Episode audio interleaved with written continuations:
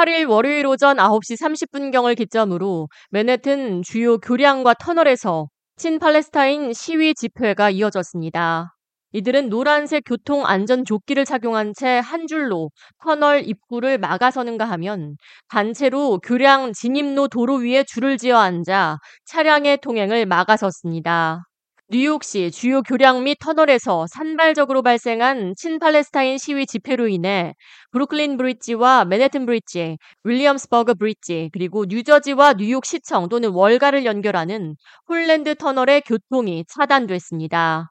시민들은 도로를 막아선 시위대의 모습을 담은 사진과 영상을 소셜미디어에 발빠르게 올렸고 뉴욕시 경찰국은 1시간이 넘도록 시위대의 도로 점거 상황이 이어지고 있다며 다른 길로 우회할 것과 동시에 뉴욕시 전체적으로 교통 정체가 빚어지고 있다고 공지했습니다.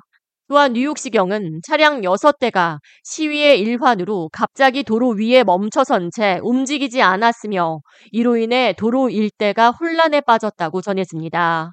8일 월요일 뉴욕시 곳곳에서 산발적으로 진행된 친팔레스타인 시위 집회는 여러 단체가 공동으로 주최했으며 황만청 대변인은 뉴욕시 경찰국이 홀랜드 터널 앞을 막아서고 있던 시위대 120명을 체포했다고 전했습니다.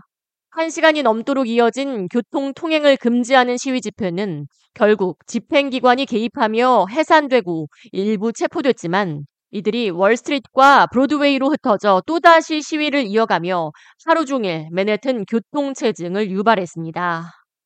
K-Radio 이하입니다.